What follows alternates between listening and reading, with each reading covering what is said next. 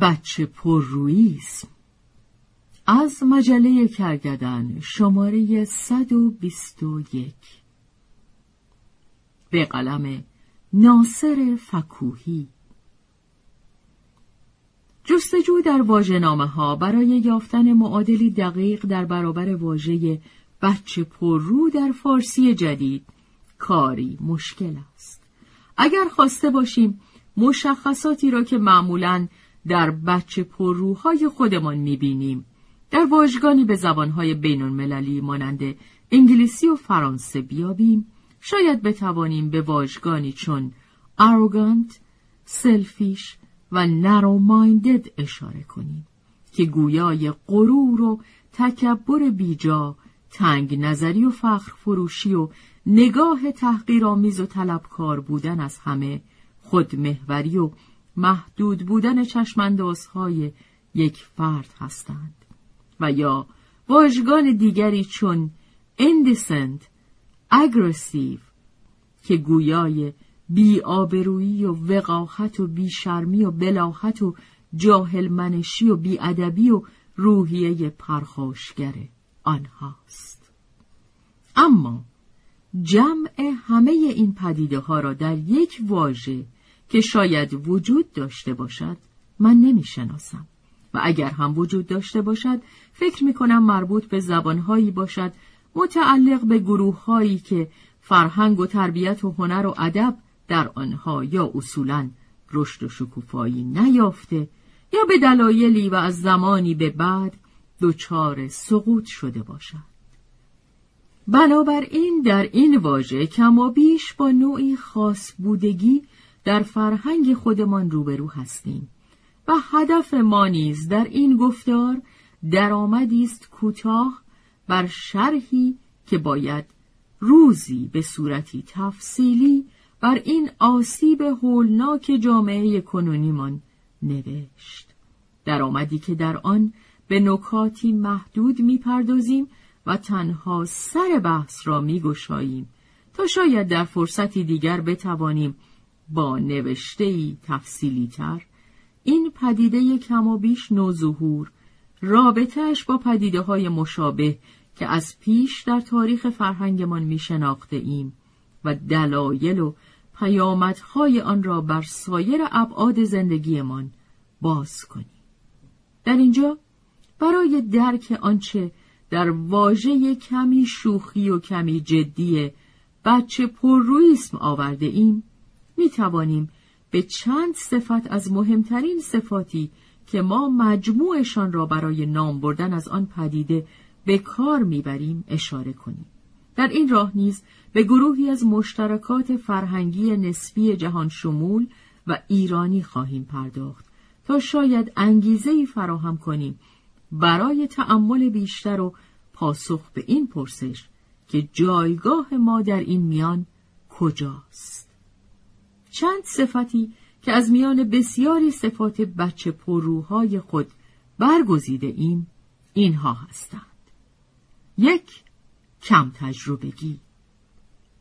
وقتی از بچگی که واژه کمابیش تحقیرآمیز و تقلیل دهنده برای کودکی است نام می‌بریم عموماً چه در فارسی و چه در برخی از فرهنگهای دیگر به مفهوم ناپختگی و خام بودن می رسیم که ما به ازای اجتماعی آن را می توان در بی تجربگی مشاهده کرد.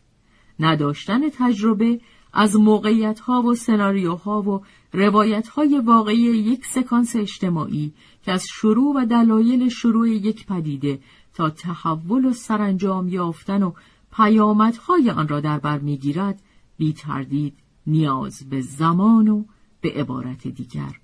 عمر دارد و تجربه از این لحاظ نمی‌تواند از طریق آموزش شتاب زده و فوری منتقل شود که باید یک فرد آن را از تعاملهای دراز مدت حسی خود با واقعیت بیرونی و درونی وجودش درک و به بخشی از ذهنیت و رفتارهای آتیش تبدیل کند. برای نمونه جوانی که با هدف پیشرفت اجتماعی روی به تحصیل تا سطوح بالا مثلا دکترا می آورد اغلب تنها با گذار از کل این روایت تحصیلی در عمر خود و چشیدن حسی تمام فراز و نشیبهای رنجها و شاید شادیهای آن و سپس نتایجش و با مقایسه آنها با آنچه در ذهنش میگذشته ممکن است بتواند کل روایت را در ذهن و کالبد خیش درونی کند. بدین ترتیب روایتش از دل گذار او از مراحل مختلف چنین تجربه‌ای نظیر آماده سازی برای آزمون موفقیت در گذار اولیه و مناسک آن ورود به چرخه گذارهای بعدی و مشارکت در یکی یک آنها و در نهایت به درک نسبتا کامل روایت و گونه ای استور زدایی یا شاید بهتر باشد بگوییم تسخیر زدایی از خود در برابر خلصه‌ای که وجودش را در بر گرفته بود بیرون می آید. یا دست کم امید می رود بیرون بیاید و به ارزش واقعی و نه خیالین و نمادین مدرکی که در دست دارد در یک جامعه و یک زمان مشخص پی ببرد. بنابراین بچگی در اینجا در خصوص نبود تجربه این مناسک گوناگون گذار است. از این نقطه نظر ما با پدیده جهان شمول روبرو هستیم که در بیشتر فرهنگ ها شناخته شده است و برای آن آینهای رمزآموزی وجود دارد که یک فرد نوجوان یک کودک یا بچه را به فرد بالغ و عاقل تبدیل می کند یا دست کم این بازشناسی به رسمیت شناخته شدن را برایش به ارمغان می آورد. در جوامع سنتی این رسوم با آزمونهای سختی همراه هستند که به گفته داوید بروتون انسانشناس فرانسوی بسیاری از آنها فرد را در بدترین شرایط روحی و ناچار به تحمل سختی ها و دردهای بسیار می کنند تا شایستگی اجتماعی او را به عنوان یک فرد بالغ به رسمیت بشناسند. از کتاب انسانشناسی درد و رنج چاپ 2005 اما در دوران مدرن فرد گرایی است که یک سوژه اغلب متوهم و دستکاری شده را مرتب به بازی می‌گیرد و جایگزین آزمونهای رمزآموزی می شود.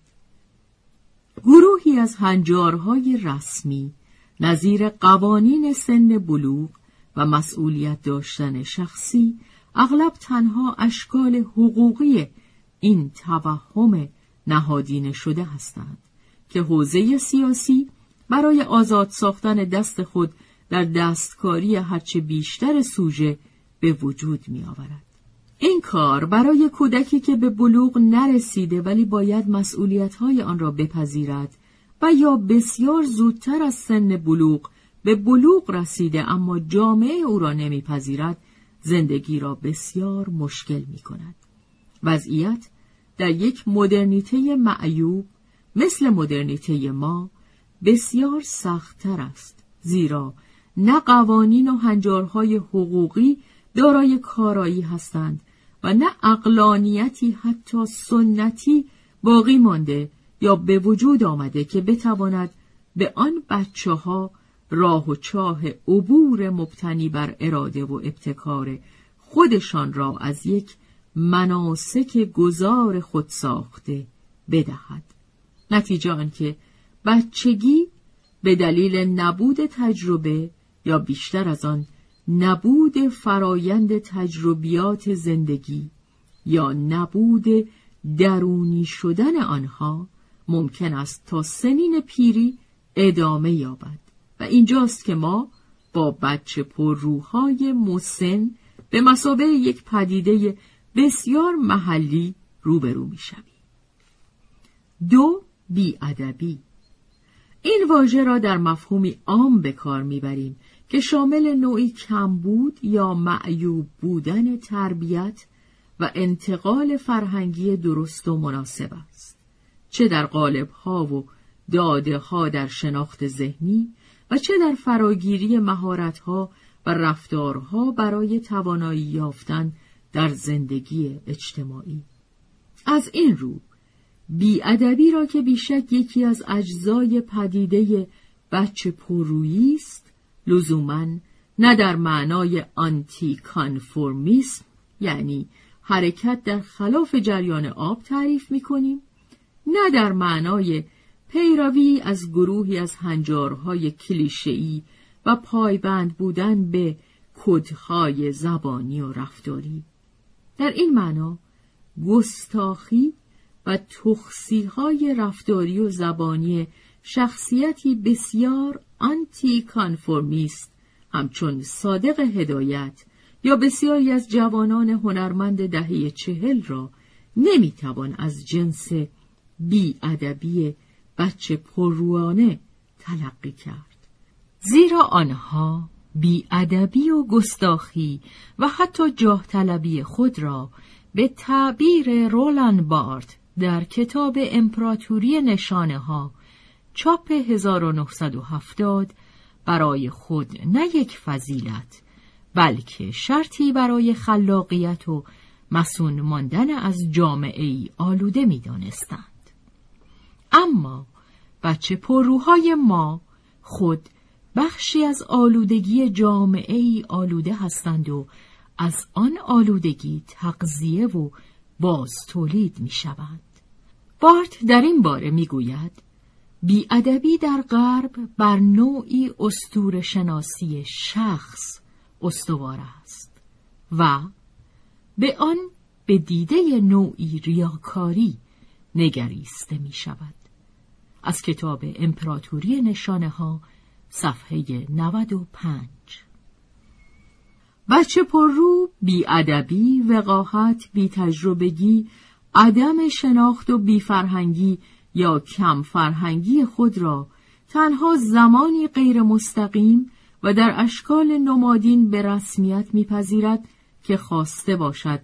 در قالبی کلبی منشانه خود را رها از همه بندها نافرمان و آزاده و در نقش دونکیشوتی زودرس نشان دهد که به چنگ آسیابهای بادی نسل قدیم و دایناسورها و صاحبان قدرت و مقام و منصب و غیره افتاده است. اینجاست که برای او بیادبی استفاده از الفاظ رکیک و جاهلوار حمله به کسانی که فکر می کند بزرگان و غیرقابل حمله هستند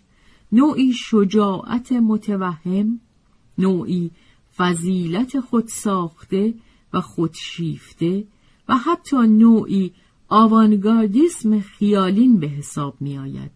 که خود او را در برابر کسانی قرار می دهد که دشمنان مفرز خود یا آسیاهای بادی می داند و دوست دارد از آنها با صفاتی چون از کار افتاده،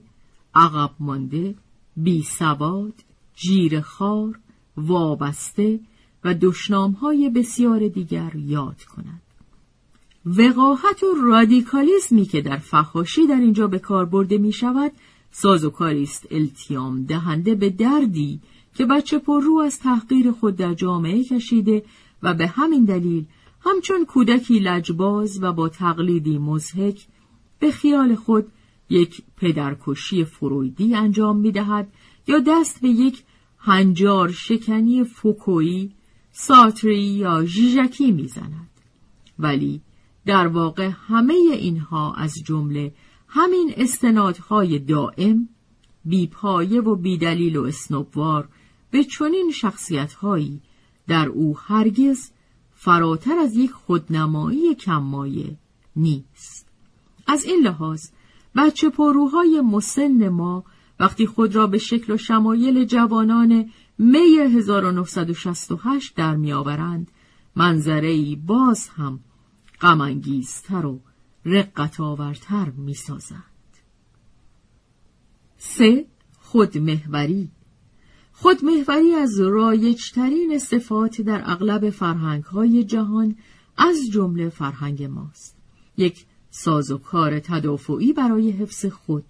فاصله گذاری و تفاوتیابی با دیگری تا به نوعی مبادله را ممکن کند بی آنکه شباهت و به خصوص یکی شدن را بپذیرد. بحث تفصیلی در این باره را کلود لوی استروس در کتاب انسانشناسی ساختاری چاپ 1952 و در کتابهای متعدد خود درباره رابطه تفاوت و هویت چاپ 2010 آورده است. بنابراین خودمهوری که در تعاملات فردی و گروهی و جماعتی و فرهنگی صرفاً در سازوکار ترد اکسکلوژن دیگری باقی نمانده بلکه با جذب اینکلوژن دیگری پیوند می‌خورد به خودی خود و به تنهایی نمی‌تواند یک صفت خاص بچه پرروها باشد. اما در همان حال بدون شک باید گفت که یک بچه پررو خودمحور و خودشیفته است. خود را مرکز عالم می‌داند ولو آنکه هیچ چیز در چنته نداشته باشد و اغلب هیچ در چنته ندارد و بیبزاعت ترین فرد جهان باشد. او در حمله به کسانی که به نوعی تصور می کند با تجربه، با عمر، با ادب، با دانش یا حتی با سرشناسی و دیده شدنشان دلیل عقب ماندن او از قافله شده اند پیش و بیش از هر چیز به دنبال مچگیری و رسوا و فاش کردن چهره واقعی آنهاست. زیرا هیچ تصوری از قدرت زمان در تثبیت واقعیت ها ندارد. و به همین دلیل فکر می کند هرچه زودتر دست آنها را رو کند زودتر جایگاه شایسته خود را به دست می آورد و وقتی چنین نمی شود یا دچار یأس و افسردگی زودرس می شود و بی آنکه هیچ کس اهمیتی بدهد کنارگیری خود را در عنفوان جوانی از جهان اندیشه اعلام می کند یا از آن بدتر چنان درون مالی خولیا فرو می رود که به یک بچه پر روی مسن تبدیل می شود و مریدان جوانی برای خود جستجو می کند. دشمنان خیالی جای او را در زمان حال یا حتی در آینده تنگ کرده اند و از این رو بسیار به نقد سریح و بیتارف علاقه دارد و در این کار تمام دشمنی و کینه ورزی های حیرت آور و البته کودکانه خود را به نمایش می‌گذارد. بدین ترتیب وقتی او در برابر چشمان شگفت زده همه به کسانی حمله می کند که سه برابر سن و تجربه او و شناخت و دانش او را دارند یا به درست یا نادرست شهرت و اعتباری دارند که او در خواب هم نمی‌تواند برای خودش تصور کند درون حالت خلصوار و نزدیک به ارگاسم فرو می رود. اما آنچه این خودمهوری را قریبتر و آن را به صفتی پارادوکسیکال و ویژه بچه پرروها تبدیل می کند در پیوندی پارادوکسیکال است که ما آن را در نوع دیگری از خودمهوربینی بیمارگونه و خودشیفته نارسیست و خود بین مگالومان به صورت معکوس میابیم و آن تعلق خاطر و پیوند عجیب خودمهوربینی بچه پرروها به روابط مرید و مرادی است. مرید همان بچه پرروست که در رویاهای خیش تصور می کند اگر مراتب مریدی خود را نسبت به مراد به خوبی به اجرا در بیاورد اگر دائم از او تمجید و تعریف کند و به بحانه های مختلف استاد و متفکر بزرگ را بستاید و او را بینظیر و قبله عالم معرفی کند و درباره همه صفات او از دانش و سواد ادعاییش تا شکل و شمایلش اقراق بگوید و برعکس از هیچ چیز در تحقیر و دشنامگویی و توهین و افترا نسبت به کسانی که آنها را رقیب و مخالف استاد می‌داند فرو نگذارد احتمالا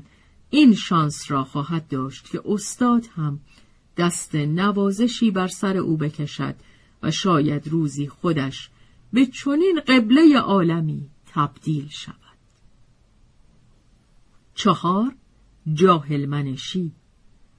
دگر ستیزی خشونت کلامی و رفتاری چین توزی بد اندیشی تنگ نظری حسادت بدگویی شایع سازی توهین وقاحت افسار گسیختگی و بیپروایی از هر چیزی که بتوان به آنها نام آبرو و حیثیت و آینده اندیشی و خیشتنداری و سنجیدگویی و از همه مهمتر فروتنی داد صفاتی نیستند که نه از لحاظ تاریخی و نه از لحاظ گستره فرهنگی بتوان جهان شمولشان دانست اما در تمام جوامع و به نوعی در تمام دورانها دیده می شده بحث نه بر سر وجود یا عدم وجود این صفات بلکه بر سر شدت و میزان گستردگی آنها در اخشار و گروه های اجتماعی بوده است. از این لحاظ باید گفت مدرنیته با آفرینش سوژه و ایجاد توهم گسترده اختیار داشتن او و آزاد شدنش از قید و بندهای جماعتی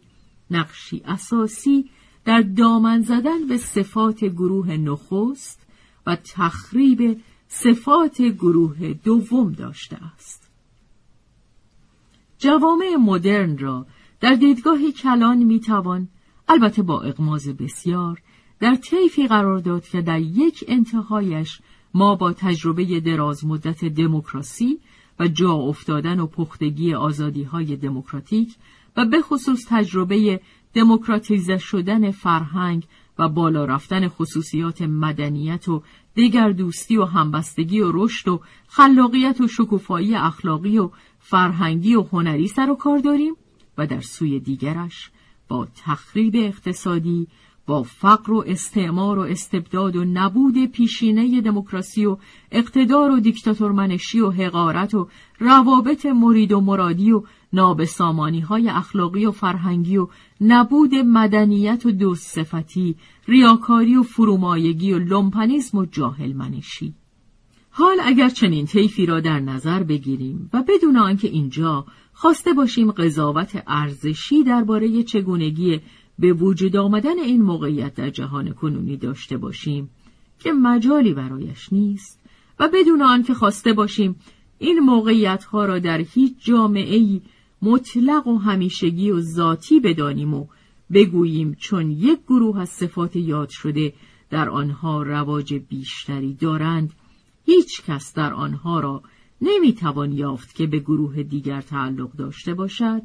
به عبارت دیگر با رعایت همه اصول نسبی گرایی در نگاهمان اگر این فرض کلان را بپذیریم و با شاخصهایی که به سادگی برای هر کسی قابل تشخیص است جوامع کنونی را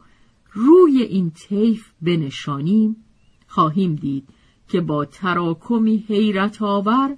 از بچه پرروها و مریدان در جوامع بدور از آزادی و فرهنگ و خلاقیت و هنر و با تراکمی باز هم حیرت آور از اندیشمندان فروتن آزاده پرکار اما کم ادعا در جوامع آکنده از تجربه دراز مدت دموکراسی و فرهنگ و آزادی سر و کار داریم.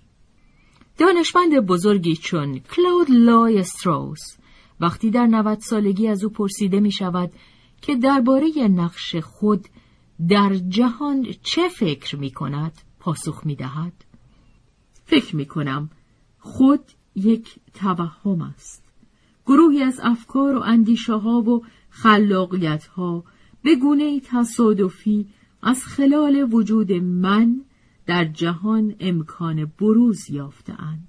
اما این من ممکن بود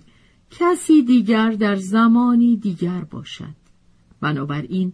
به نوعی این من به من تعلق ندارد و اصولا وجود ندارد.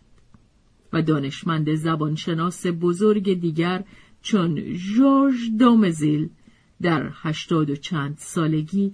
در برابر این پرسش که چرا هرگز خاطرات خود را در قالب یک کتاب منتشر نکرد می‌گوید به نظر من زندگی شخصی یک دانشمند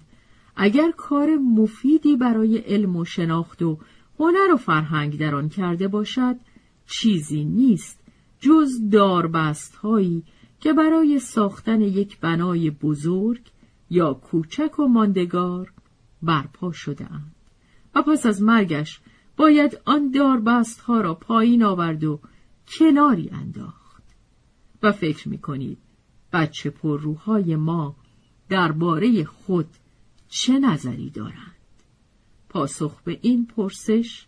موقعیتمان را در جهان واقعی نشان می دهد و افقهایی که می توانیم داشته باشیم.